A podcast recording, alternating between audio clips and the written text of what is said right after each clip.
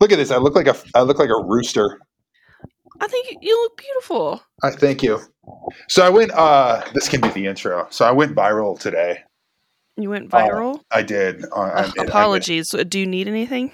Yeah, really. No, but it's weird. It's wild because now my my DMs are just the horniest bots in the world.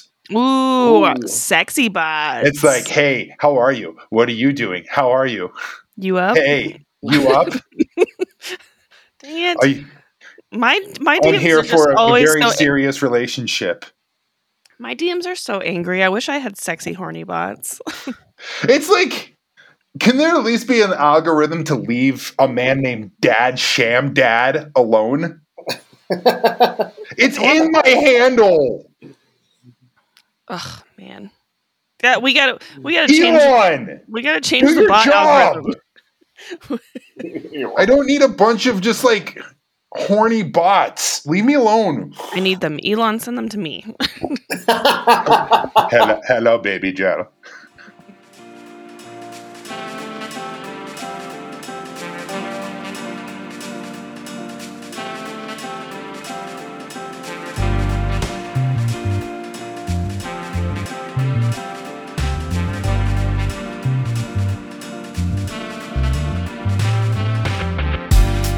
Hello, hello, and welcome to Unsalvageable, a Utah Jazz podcast with me, Sarah Todd, Jazz beat reporter for the Deseret News, and as always, my co-host Greg Foster.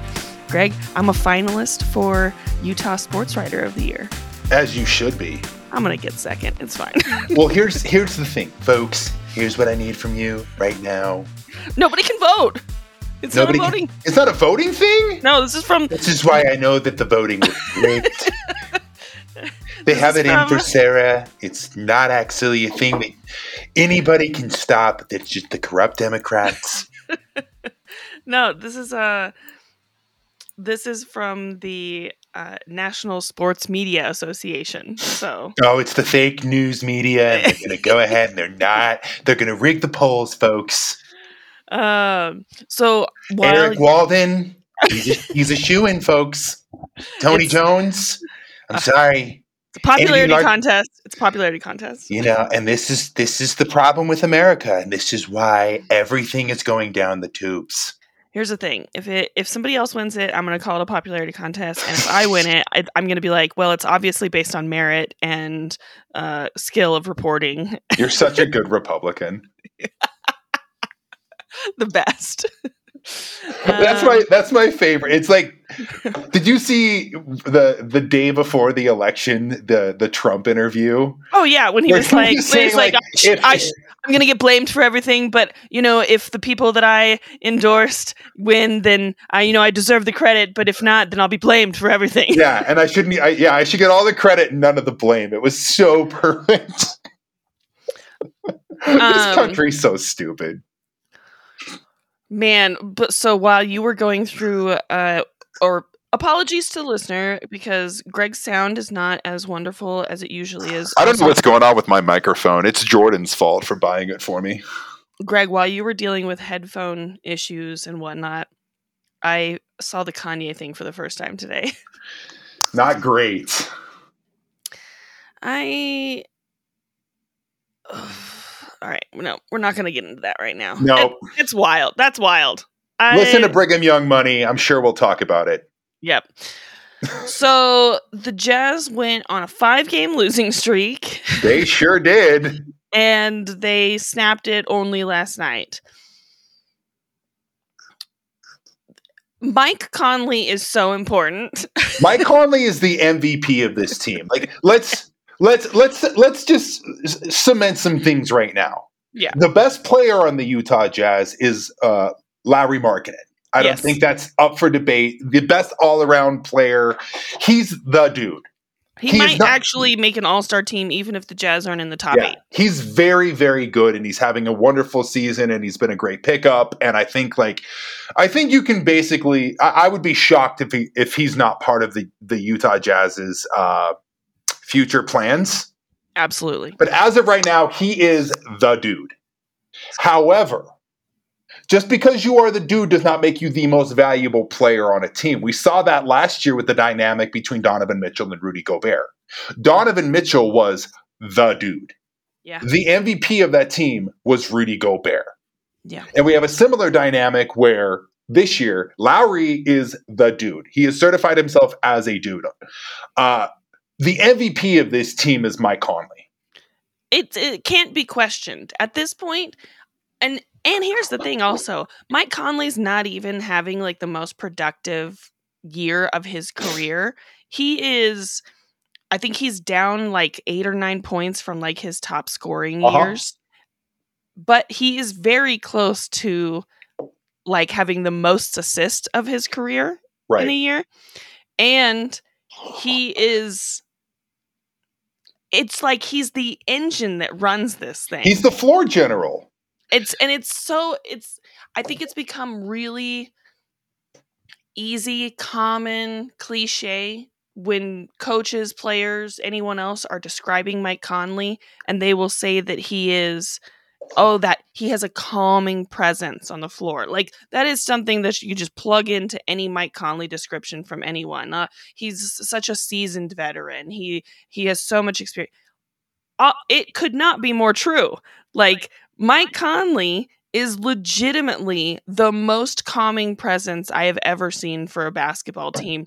The difference between watching Talen Horton Tucker or Collin Sexton like go downhill and attack the basket and watching Mike Conley play it's like he's Orchestrate an offense. yeah, it looks like he's playing a goddamn violin out there. He's just like slowly and methodically playing in the pick Yeah. and roll, search dribbling, making sure that everybody gets a touch. Like it he's so good at basketball. Right. Well, and I think a lot of people, you know, you you brought up his his stats are down, and I think a lot of people will uh, conflate productivity with impact. Yeah, and that And while completely- Michael Conley is not having the most productive of- season of his career, he is having one of the most impactful for the reasons you've just stated. His ability to run the offense, to be that calming presence, and to be able to to navigate everything that's going on in the court, while also, uh, from what I'm seeing too.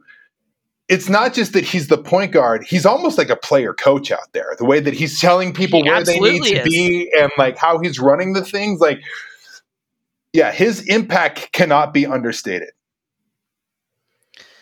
yeah. Uh, as our producer just pointed out to us, uh, Mike Conley has 2.2 more assists this this year per game than his career stats. Yeah, and I mean, and I don't think it's it's you know it's not it's not surprising that the second he goes out, this team takes a nosedive. Right. You know, and like I don't mean to poo-poo Collin Sexton, but he is not at a point in his career where he is close to Mike Conley as far as like being able to be a floor general. Right. And I think, you know, as we have to give a lot of credit and a lot of understanding to players like Collin Sexton, Talen Horton Tucker, Nickeil Alexander Walker, because and there's no one within the Jazz organization that thinks any of them are Mike Conley or even Right. near it. No Right, one's right. expecting that of any of them. And the the whole reason that the Jazz were able to win uh, last night um against the Clippers was Collin Sexton and Jordan Clarkson combined for 11 assists. Yeah. Jordan Clarkson has Jordan Clarkson, Collin Sexton, Lauri Markkanen combined for like 70 something points. Yeah, I think what was it last night that uh, the the Jazz scored 125 points and the starters had something like 98 or something of tho- of those Right. points. The, the the starters balled out last night. Granted, it was against like a a very hobbled Clippers team, but you go out and you play the guys who are in front of you, and they did a great job. Yeah, and uh, like that was by design too. Like Will Hardy played a seven man rotation in the second half. Uh, Jordan Clarkson played 40 minutes. Yeah, I? Like- love that quote that you you put out about like you better drink some water because you're not coming out of this game. Yeah, he straight up told Jordan Clarkson at uh, the end of the third quarter, he was like, sit down and take a breath. Like these timeouts are important because you're not coming out. And at some midway through the fourth quarter, Collin Sexton was like, "Hey, coach, I need a quick sub," and Will Hardy was like, "You're not tired." You're not tired. Turn, he's like, he's like, I'm gonna turn around and walk away. You better catch your breath. he pulled he pulled his best Tom Thibodeau. Yeah, and he I lost. Mean, he lost to the Knicks, and all of a sudden decided that he needed to start coaching more like Tom Thibodeau. yeah, it was very funny because Will Will wanted that win, and he had to kind of like tell the guys they weren't coming out of the game to kind of prove to them like this is how much we need to want it. Like you got to dig deeper, and he wanted it so bad he was like, it, "Let's just play everyone 40 minutes. Doesn't matter. We got to beat the Clippers. They don't have Kawhi. They don't have Paul George. They don't have Norman Powell. They don't have Luke Kennard. We are not walking out of here with a loss. Right. So. You could tell that that Will really wanted to win that game. Another thing that I found interesting from last night was that Will Hardy did not play Talen Horton Tucker, and instead, in the first half, in those minutes, he played Nickeil Alexander Walker. I had a lot of people in my mentions last night, like, hey, what's the reason for this? What's going on? And it is just a very, very simple answer. Nickeil has played well lately. Mm-hmm. And Will wanted to play Nickeil rather than Talen. it's like you ride the hot hand. Yeah, and I wrote a piece that people can go and read at Deseret.com, kind of going through like what we've seen from those three players Sexton, THT, NAW, and what the next evolution for them is. And the biggest thing is that there has been huge amount of progress in just the couple of months that those players have been here. Each of them have made really big steps especially when it comes to ball handling and being a playmaker. Mm-hmm um, playing in more of a traditional point guard position than any of them have ever played. And what we've seen from Collin Sexton is that his decision making has gotten better. What we've seen from Talen Horton, Horton Tucker is that he isn't going for like the most acrobatic layups in the world every time the ball in his, is in his hands. So he's getting better. He's much more deliberate. Yeah. But there's a the difference between now, Collin Sexton, you're going to play him because he's so dynamic and so energetic and so good at scoring that it's mm-hmm. not like he's going to lose his spot out to THT or NAW. So he's in the rotation. But Talen, like Collin Sexton, is way more, if we're comparing them to Mike Conley, right? He's way more downhill aggressive, like forcing yes. the ball into the paint than Mike Conley is. And so that mm-hmm. forces the Jazz to play a completely different style of offense when he is on the floor.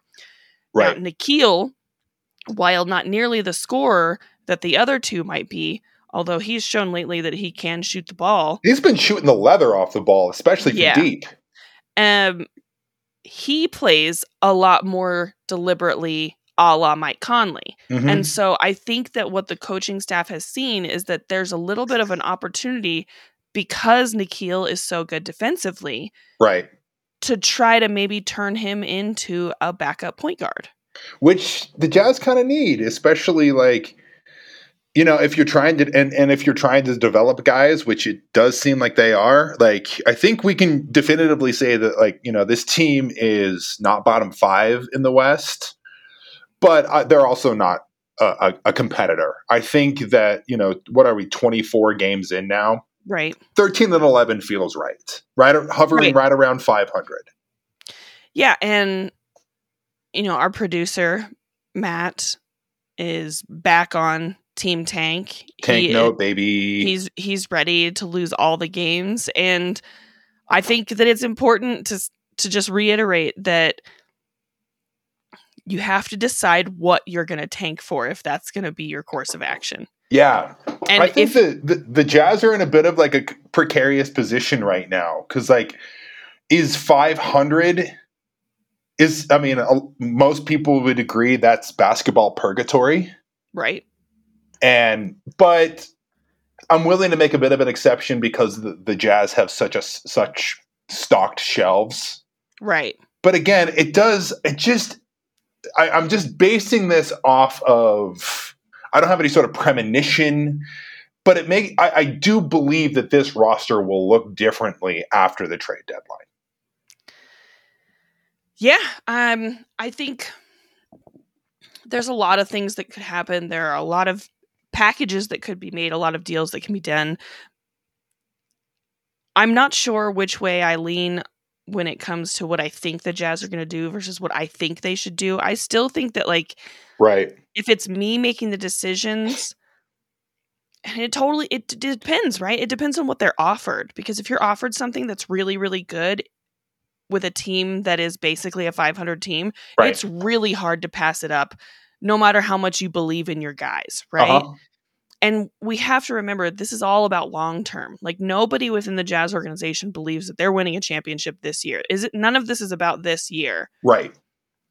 But with the guys on the team right now, it is interesting to think about well, what would happen if they were just given the full year, the full season to kind of breathe and figure out like which ones play the best together and who like is Collin Sexton's trajectory of progress does it look like it looks right now where every 2 Yeah, months he makes a huge leap right like if he's making this much progress every couple of months that could be amazing Yeah, I mean, and they've locked him up for the long terms, so you Right. uh, you hope that continues. And then and then you look at a player like Talen defensively like his body is is built to be an incredible defender Yes, and the same strong, can be athletic, huge long. wingspan yeah and He's, so he's a thick boy. he's a thick boy He's literally the exact same dimensions as I am. yeah 6'5", 240. and i i wonder is the potential that's there with those players is that enough to keep the jazz looking at them through the rest of the season? Or are i mean of course they're willing to shop. It's not like they're they've turned off the phones right? Sure. and so i just i it's all going to be very interesting especially because the trade deadline and the all-star break are so close together and it's fast this team is absolutely fascinating Yeah, because it i really can't is. i can't really put my thumb exactly on what's going to happen or what should happen i feel like on other teams that i've covered it it's always felt like that there's been a clear path like Mhm. a a straight line from A to B and what the team wants to do and needs to do and what they should be looking to do. And with this team, there are so many question marks. What's going on in Utah? Yeah, it's. uh I think we can firmly establish that this team, as of as it's constituted right now, regardless of the five game losing streak, like I think they're just they're they simply have too much talent to completely tank. Like they'll just they're gonna win some games. Just Right. I that and that was my other point is that you know, they've already won 13. If they were going to want to tank and actually be in the race for victor, they're only allowed to to win, win, seven ni- more nine- games. Yeah, nine more games at the most the rest of the season. Again, Lauri will do that accidentally. Yeah, yeah. Beasley Beasley's gonna hit you know seven three pointers in a game and Right. Win. You know, Jordan Clarkson's going to have another game where he goes for 30 plus. Like that's just Yeah. going to happen. Collin Sexton's going to have a 30 plus, you know, mul- I would say multiple 30 plus games. Like Right. it's just going to happen. Like there's just too much collective talent on this team right now to fully be in the or Victor Wembanyama sweepstakes. Yeah. And so and so do you do you formulate the roster and, and massage the roster to the point where you're you know you end up somewhere like the wizards were last year where you're you get you know eighth ninth tenth pick in the draft um and sort of miss out on what could be like a fun play-in run maybe an eighth seed in the west Right. Mhm. like that that that would be very fun Yep. and you've got enough draft picks coming from other teams. I mean, who knows what's going to happen with the Nets? Uh, they've they're got they've got the least favorable pick coming from Nets, Sixers, Rockets. Uh, that looks like it's probably going to end up being Sixers. The Rockets. The it's the least favorable, and so it's going to be the highest. Yeah. Okay. You're right. You're right. You're Yeah. right. Yeah. Going to be the So, Sixers probably. Going to be the Sixers, but like If they can ever get healthy and Doc can pull his head out of his ass. Right, but like what if they what if they end up like turning a bad corner and Doc Rivers gets fired and they end up not making the playoff? Like you blowing could everything end up, up. Minnesota just lost uh, KAT to a bad calf strain. What, and it's I not mean, like things were going great in Minnesota beforehand. Like that's a team that has a lot of work to do when it comes to chemistry and continuity. And boy, did I get them being a league pass team so exceptionally wrong. Right. I mean, Minnesota's 11 and 11 right now. They're 500 and that's like before the KAT injury. Right.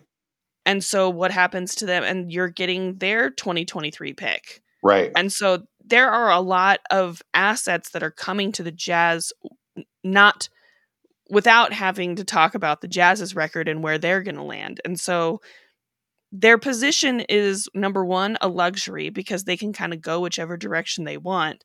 And number two, incredibly precarious and hard to decide. I'm glad that I'm not the one being paid for to make those decisions because it's it's a weird place to be in. Yeah. I uh, I'm glad that I'm not in that front office. Yeah, me too. And honestly, it's a really tough job for Will Hardy. Like, what do you do? Do you go out and you do you try to find those lineups at the uh, the the sake of wins? Or do you just so. or do you ride your guys and try to make some sort of like play in or playoff push? I just I think I don't know.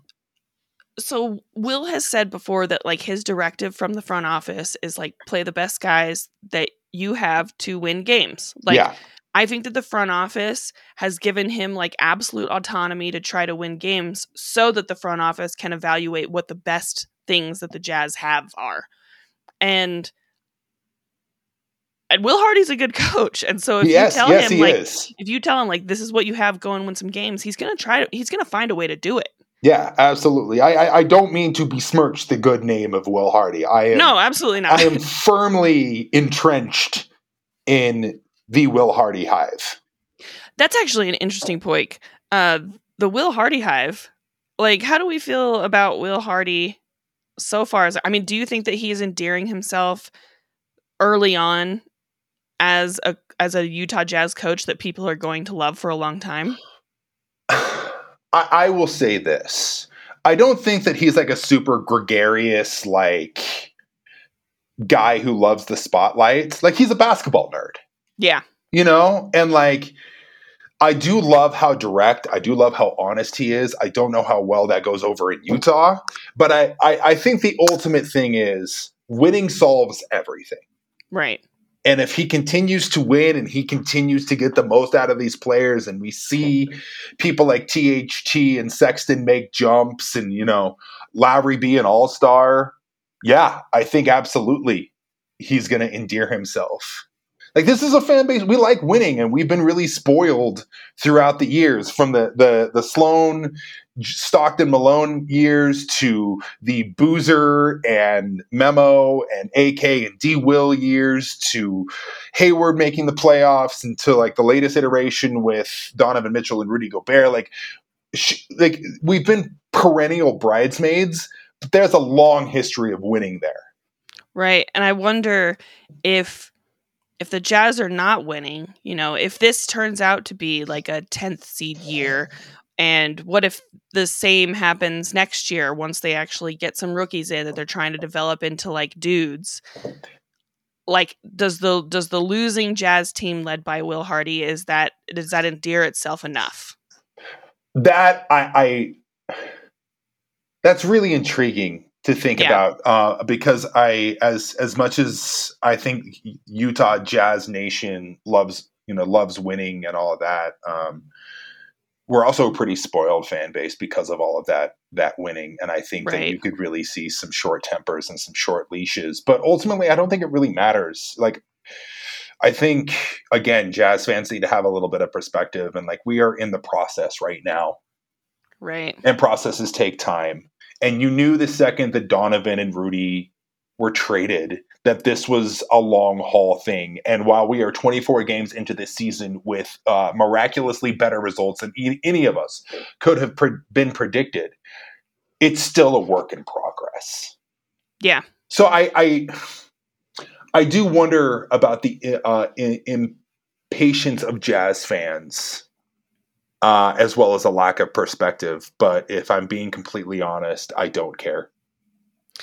Yeah, I, w- I wonder about the impatience too. That's something that I I definitely think about because I, a little bit of it sort of cropped up last night when a lot of people were like, "Whoa, THT got a DNP CD!" Like that. That was like a big like hot Mhm. touch point, and it was like, yeah, it's Talen Horton Tucker. It's Yeah, man. Like we're not fine. and we're like not also, talking about DeMar DeRozan over here, you know? Like we're not talking about Ja Morant or like people who are bona fide stars in the league. We're talking about a guy who couldn't make it playing with the Lakers. and I also, I mean, I felt the same. I think it's a very good reminder for Jazz fans of where this team is Yes. when when Doak is coming in to play games. hmm I think that that is a very good reminder that like hey when That the poor Ja- guy. when the Jazz were needing like a sort of a big body a big bodied strong physical center to come in they turned to Doak. And so if that's one of the options on the team then it should remind you like hey don't forget yeah they started 10 and 3 but like this is where this team's at right now. Yeah. And again, I do think I do take a lot of stock in their 10 and 3 start being a I think it's a mixture of things. A, I think Will Hardy coached his ass off. Yeah. B, I think guys were playing very hard and there were no tape on these guys and they caught people by surprise and they did have a higher collection of talent than than I think most people would have predicted. I think there were very few people who were going to be like, "Oh yeah, this team this team's going to be competitive." Right. You know, and I think now we're you know over a quarter away or a quarter into the season. There's tape, there are tendencies. People know to be more physical. You know, they they they know to to try to pack the paint when you got guys like Collin Sexton and THT in. You know, they try to run run the Jazz off the three point line. They understand that they're bad at transition transition defense. They're not a good rebounding team. You know, all of these things are known at this point. There's a so they're lot not more that element of surprise. Ultimately, what I'm saying is the element of surprise is gone. Right. And so uh, once the element of surprise is gone, then it comes You have to down, adjust. then it comes down to skill, right? Right. And so and I think that last night against the Clippers, albeit against an incredibly shorthanded Clippers team, we saw that like you know, the skill level of some of these players could be higher than what we've seen Sure. and they do have potential to be better than even what we've seen. Um, and there are still things that have to be worked out. I mean, even along that game, I mean, there was a point, I think, even at halftime, Lauri Markkanen had 18 points on six shots, which is just incredibly He's put up some absolutely just sickening numbers. That game against the Suns, where he had what was it, thirty something points on like almost eighty percent field goals. Right. And the, so the point is, is like, if he, number one, that he only had six shots to that point means that, you know, the defenses are paying a lot closer attention to him and they're Right. denying him the ball. They're getting the ball out of his hands. They're making it tougher for him. But also, if he's having a night like that, he's got to be more aggressive. And so Yes. that's, there's evolution for him in that too, Mhm. is that like he needs to start to turn the corner and realize that he's a number one option. Yeah, I think you know, and we've talked about that. I think on our last show was like, I, I like ultimately, you know, for the most part, I'm liking what I'm seeing out of Lauri, but this is the first time where he's been the number one guy on the scouting reports. Right. and that changes everything. I remember, like Jazz fans, do you remember when this this same thing happened to Gordon Hayward? Wasn't that long ago? And like when he was he was dubbed the guy, Right. and he, you know, and he had earned that. Lauri, Lauri earned that, but there is going to be a learning curve when you go from being a second or third option, like he was in Chicago and Cleveland, to being the guy yeah. That, you know, a and I think a really way of good example of that was the the Knicks game where Yeah. he didn't have a great game, and I thought that honestly the Knicks had a great game plan against him where they were super physical, they were pushing him off his spots. You know, kind of similarly to what Anthony Davis did against him in that first half of that last Lakers game. Right. The difference is is how Lauri responded. Lauri Right. kind of withered against the Knicks while in the second half of the Lakers game he went all out. And we need the Jazz need second half Lauri against AD and not what he did against Julius Randle and the Knicks. Yeah, that's exactly my point. Is that like he he has to realize that on nights when defenses are like really paying attention to him and denying him the ball that number one it's totally understandable if you have a good game plan against a team to get off the ball and get your teammates open but Uh-huh. it still require even that like it requires him to be more aggressive if he's going to get his teammates open and allow the defenses to pay that attention to him he still has to be just as aggressive with the ball because it needs to look like he's trying to score right Right, right, right. and if and if the rest of the team isn't getting open, then he just needs to kind of take over in some of those moments. Agreed. Could not agree more. So there's a lot there's a lot of evolution to be had and to be seen with all of these players, and I think that that's that's part of the intrigue and part of the excitement as we also try to figure out what the team is like, kind of at a in, in a collective sense, and um, it's very exciting. Should we take a look at the should we take a look at the schedule, see what games are coming up? Uh, I, I I did. If you looked at the outline, you know, some of us actually work on this Oh podcast. my god! Oh my god! Here we go. Are you going to be like this all day? No. all right. As if I'm ever different. Greg, will you change your entire personality just for this show? The Jazz Jazz uh, are on a homestand, which means, by the way, I'm sleeping in my own bed a lot, and it's very very nice. Hell people yes. people really take that for granted. Did you have a um, nice Thanksgiving? We haven't even talked about that. Yeah, I had a lovely Thanksgiving. Good. I'm glad uh, to hear that. with Colin's family, and and we know that they're great. We love them. Ronald Reagan is a son of a. Yeah, uh, famous words from uh, from Jody Young.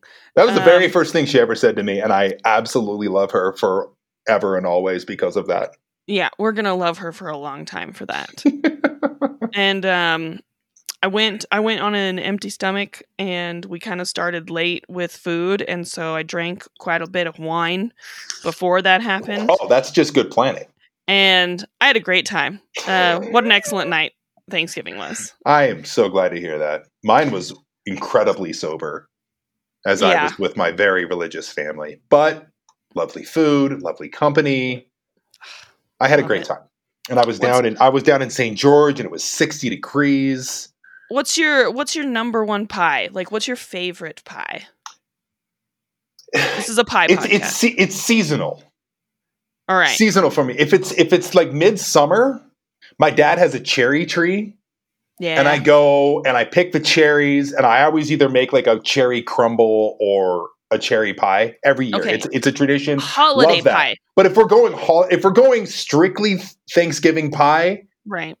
pecan by a large large margin, and I feel like I have finally perfected my pecan pie recipe all the way up to the little bit of cracked sea salt on top. Yeah. So you get that you get that that a little bit of salty. contrast, the Yeah. salty with the sweet. Ah, my favorite thing in the entire world. Probably followed by I love sweet potato pie, pumpkin pie is great, cherry pie.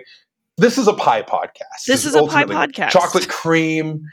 I'm I'm not very picky when it comes to my pies, but if I have if I have a choice, I'm going pecan every time. Now, if I've got a choice, lemon meringue is probably my top pie. That's a I good love, choice. I love a tart, tangy. hmm I also love strawberry rhubarb. It's Again, also a lemon meringue with a graham cracker crust. Oh, obviously. Ah, oof. Uh, also love a key lime pie. Mhm. Uh, but I'm I'm pretty outside of sort of the tart, tangy, like top tier of pies for me. Yeah, Just an absolute classic apple pie is so good. it's so good. My mom makes an absolutely spectacular apple pie. You know what she does in the fall every year? What's that? Peach pie. Oh, love, dude. Peach pie, absolutely elite. Especially if you get it like early fall, right when the peaches are super ripe. I used Matt, to do you have- R.I.P. the peach trees that used to be in my backyard that died. Matt, do you have any pie takes you want to add? Um, big time apple and pumpkin. Okay, Um, never mind. Turn it off. No, no. Those are good takes. Any, anything that pairs well with a nice cup of decaf coffee at the end of the night. I'm anti pumpkin. You don't like a smashed pumpkin pie?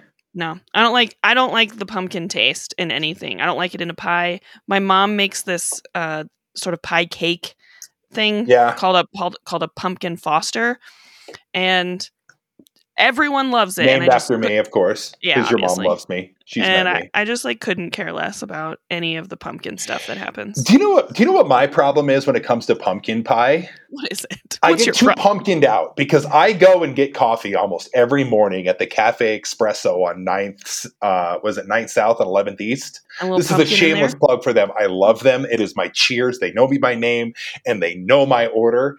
And every now, like in the fall, they make these pumpkin bars, these little pumpkin squares that are like kind of in between a piece of cake and a muffin. Yeah, And they're the best things of all time. And I will.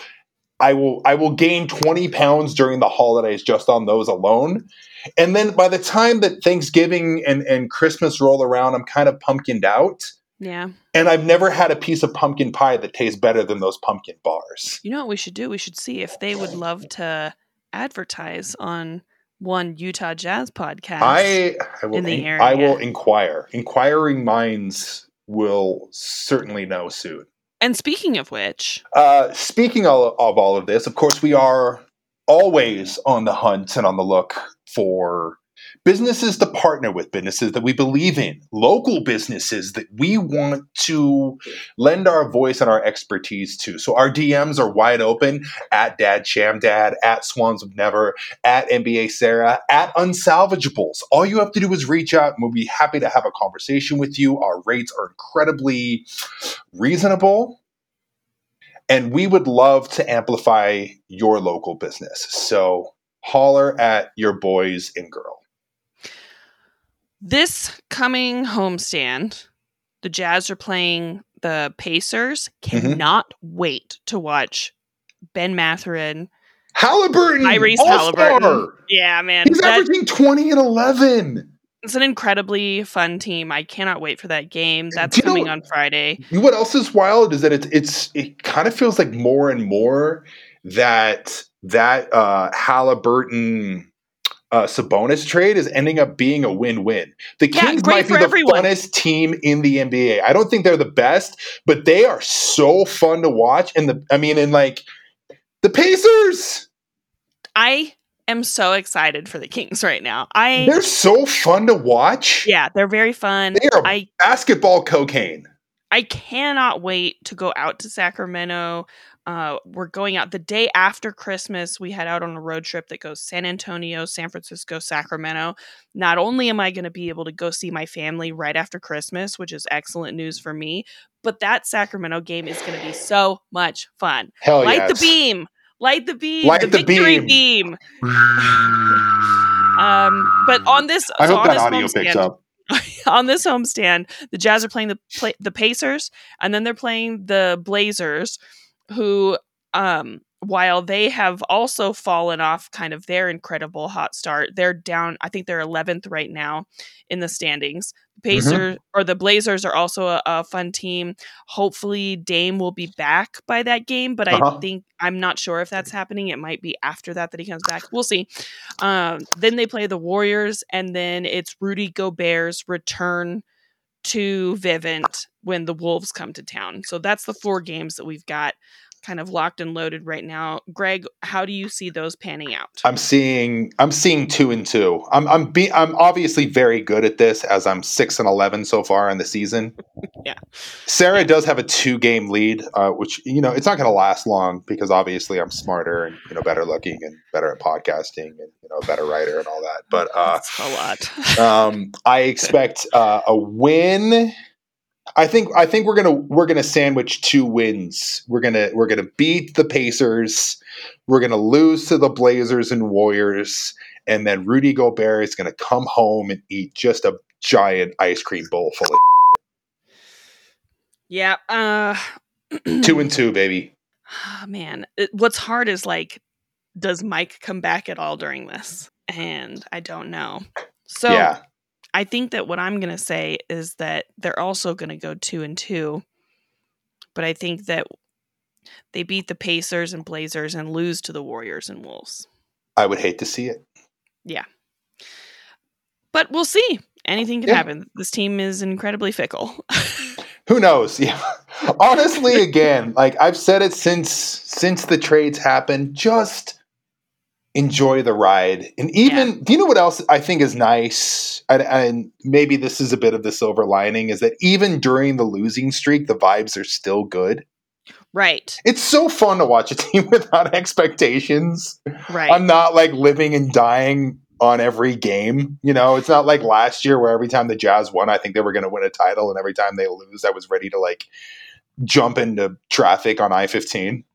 Yeah, I think I mean it would be interesting again, I've said this many times before, it'll be interesting to see if they go through kind of a long a long tough stretch if they've got like a 8, 9, 10 game losing streak. I think that'll Right. be really interesting because after that last loss uh, to the Bulls, the vibes were not feeling superior.